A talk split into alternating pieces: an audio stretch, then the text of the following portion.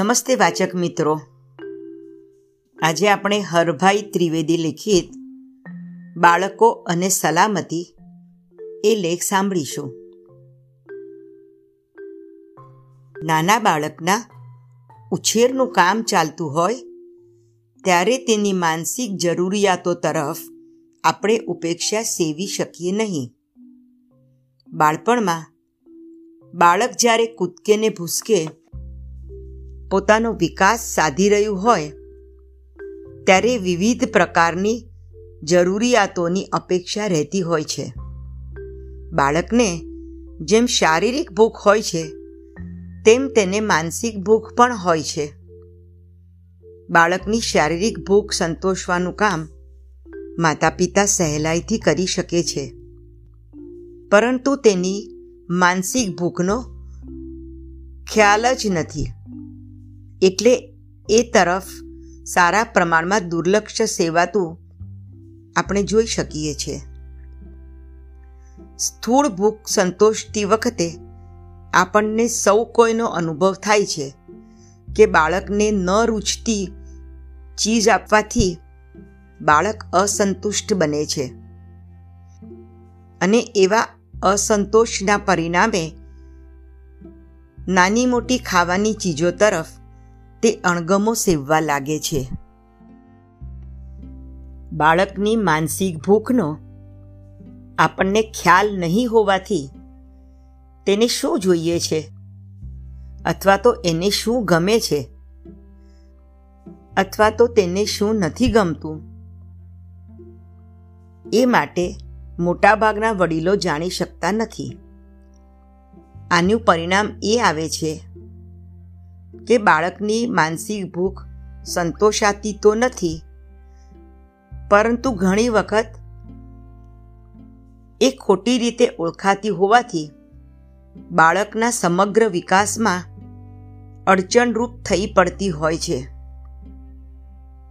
બાળકની આવી ઘણી જરૂરિયાતો પૈકી સલામતીનો અહીં વિચાર કરીએ. બાળક સલામતી ઈચ્છે છે. એટલે કે તેના વિકાસક્રમના દરેક પગથિયે એને સલામતી જોઈએ છે. એના મનમાં એવો ખ્યાલ પેદા થાય છે કે પોતે હરેક રીતે સલામત છે. તો એ નિશ્ચિંત બનીને આગળ ડગલું માંડી શકે. આ હકીકતનો સામાન્ય ખ્યાલ તો દરેક મા બાપને હોય છે. બાળક બેસવા શીખે ત્યારે એ પડી ન જાય.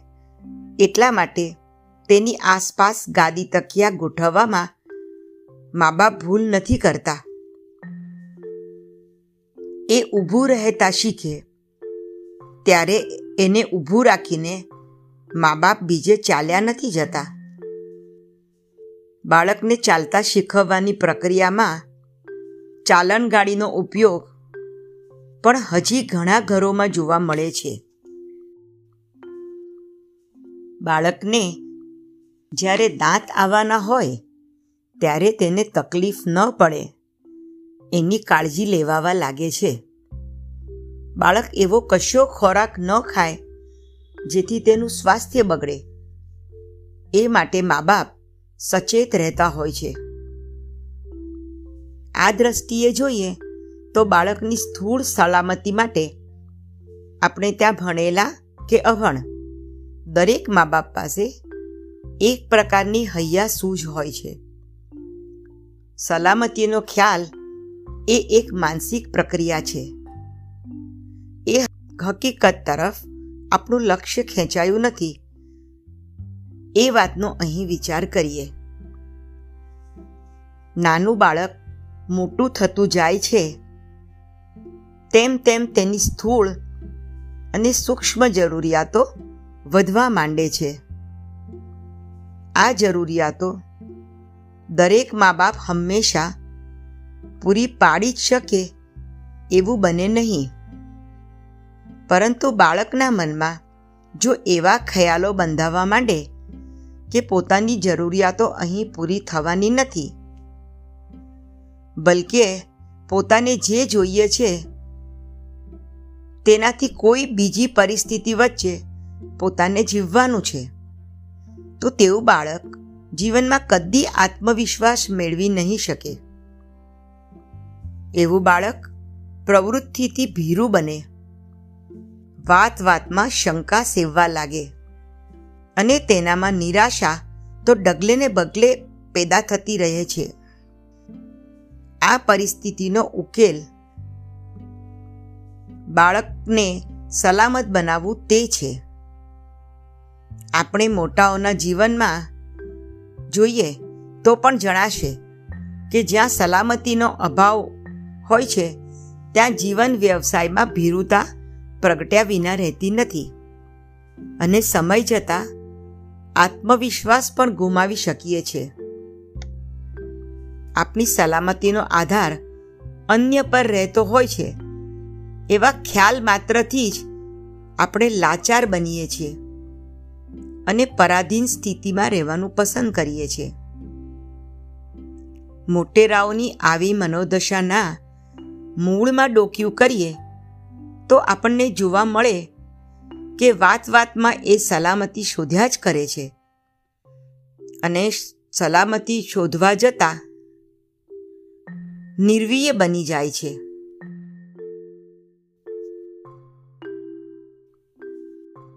નાનપણમાં પોતાને જોઈતું હોય, તે મળ્યું ન હોય. તો પછી મોટી ઉંમરે એની ઝંખનાની માત્રા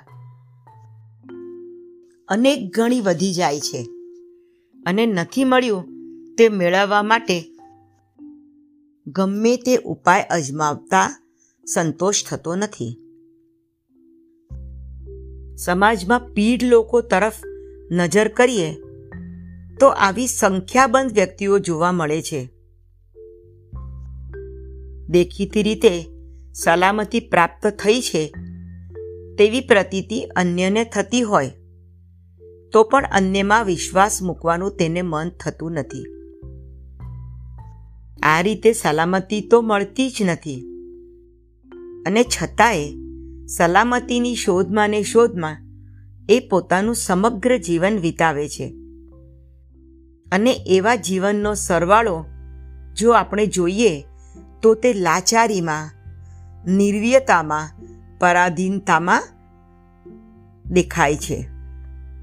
આ ઉપરથી આપણે એટલું સમજી લેવું જોઈએ કે બાળવયમાં બાળકની સલામતીની ભૂખ અને જરૂરિયાત તરફ આપણે ઉપેક્ષા રાખીએ તો એવી ભૂખ મોટી ઉંમરે વિકૃત સ્વરૂપ પકડે અને કદી સંતોષાઈ શકે જ નહીં. આપણા ઘરોમાં બાળકના નાના મોટા વ્યવહારો તરફ જો આપણે નજર કરીએ, તો સલામતી માટેની તેની ઝંખના હંમેશા અતૃપ્ત રહેલી દેખાય છે. પાંચ સાત વર્ષનું નાનું બાળક શેરીમાં બીજા બાળકો સાથે ઝઘડો કરીને આવે ત્યારે તેના મનની અપેક્ષા તો પોતાને મા બાપની હૂંફ મળશે તેવી હોય છે. એવી હૂંફની અપેક્ષા ન્યાયી છે કે અન્યાયી? તેનો વિચાર તેની પાસે હોતો જ નથી. માતા પિતા પાસે ફરિયાદ લઈને દોડે છે. એ તો માતા પિતા પાસે ફરિયાદ લઈને દોડે છે. માર ખાધો હોય તો બચાવ માટે. અને બીજા બાળકને માર માર્યો હોય તો પ્રશંસા માટે. સામાન્ય સમાજમાં આવા પ્રસંગોએ માતા પિતાનું વર્તન આપણે જોઈએ છીએ તે જુદા પ્રકારનું હોય છે. જો માર ખાઈને આવે તો તું એ જ લાગનો છે. એમ કહેનારા માતા પિતાઓ ઘણા હોય છે. મારીને આવે, તો કોઈ વખત શાબાશી મળે, તો વધારે વખત થપકો પણ મળે. કોઈ માથાનો મળશે, પોતાનું માથું ભાંગી નાખશે, એવો ભય બતાવનારા મા બાપોની સંખ્યા પણ ઘણી મોટી છે. આવા પ્રસંગોનો વિચાર કરીએ, ત્યારે સાચા ખોટાનો ખ્યાલ ઘડીભર ગૌણ રાખીને વિચારીએ. તો બાળક મન સલામતીની હૂંફ જરૂર માંગે છે અને એ એમને મળતી નથી.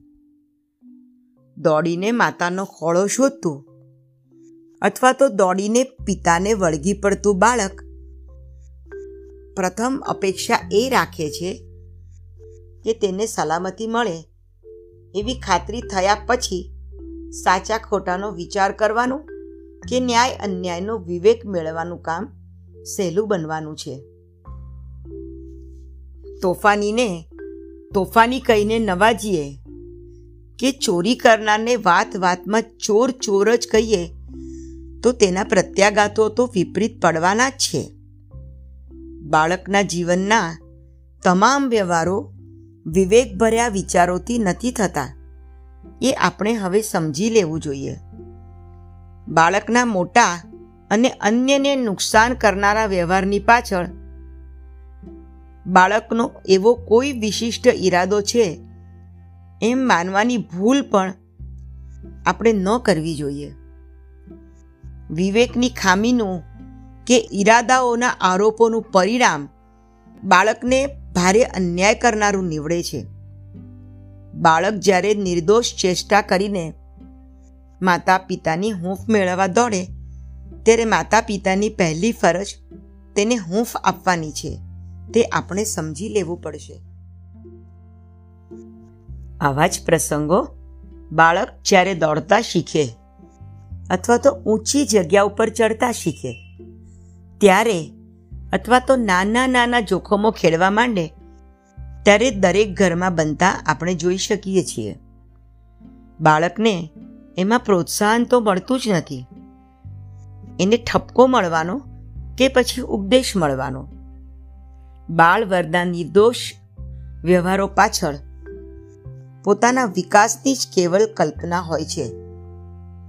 અને બાળક પોતાના વિકાસ માટે અનેક જરૂરિયાતોની અપેક્ષા રાખે છે. તે પૈકી સલામતી એ પણ એક ઘણી મોટી જરૂરિયાત છે. એ હકીકત સમજી લઈને બાળક સાથેના વડીલોના વ્યવહારો જો ગોઠવાય તો બાળક્રમના વિકાસની ક્રિયામાં એક ઘણી મહત્વની બાબત છે એમ હવે આપણે સમજવું પડશે.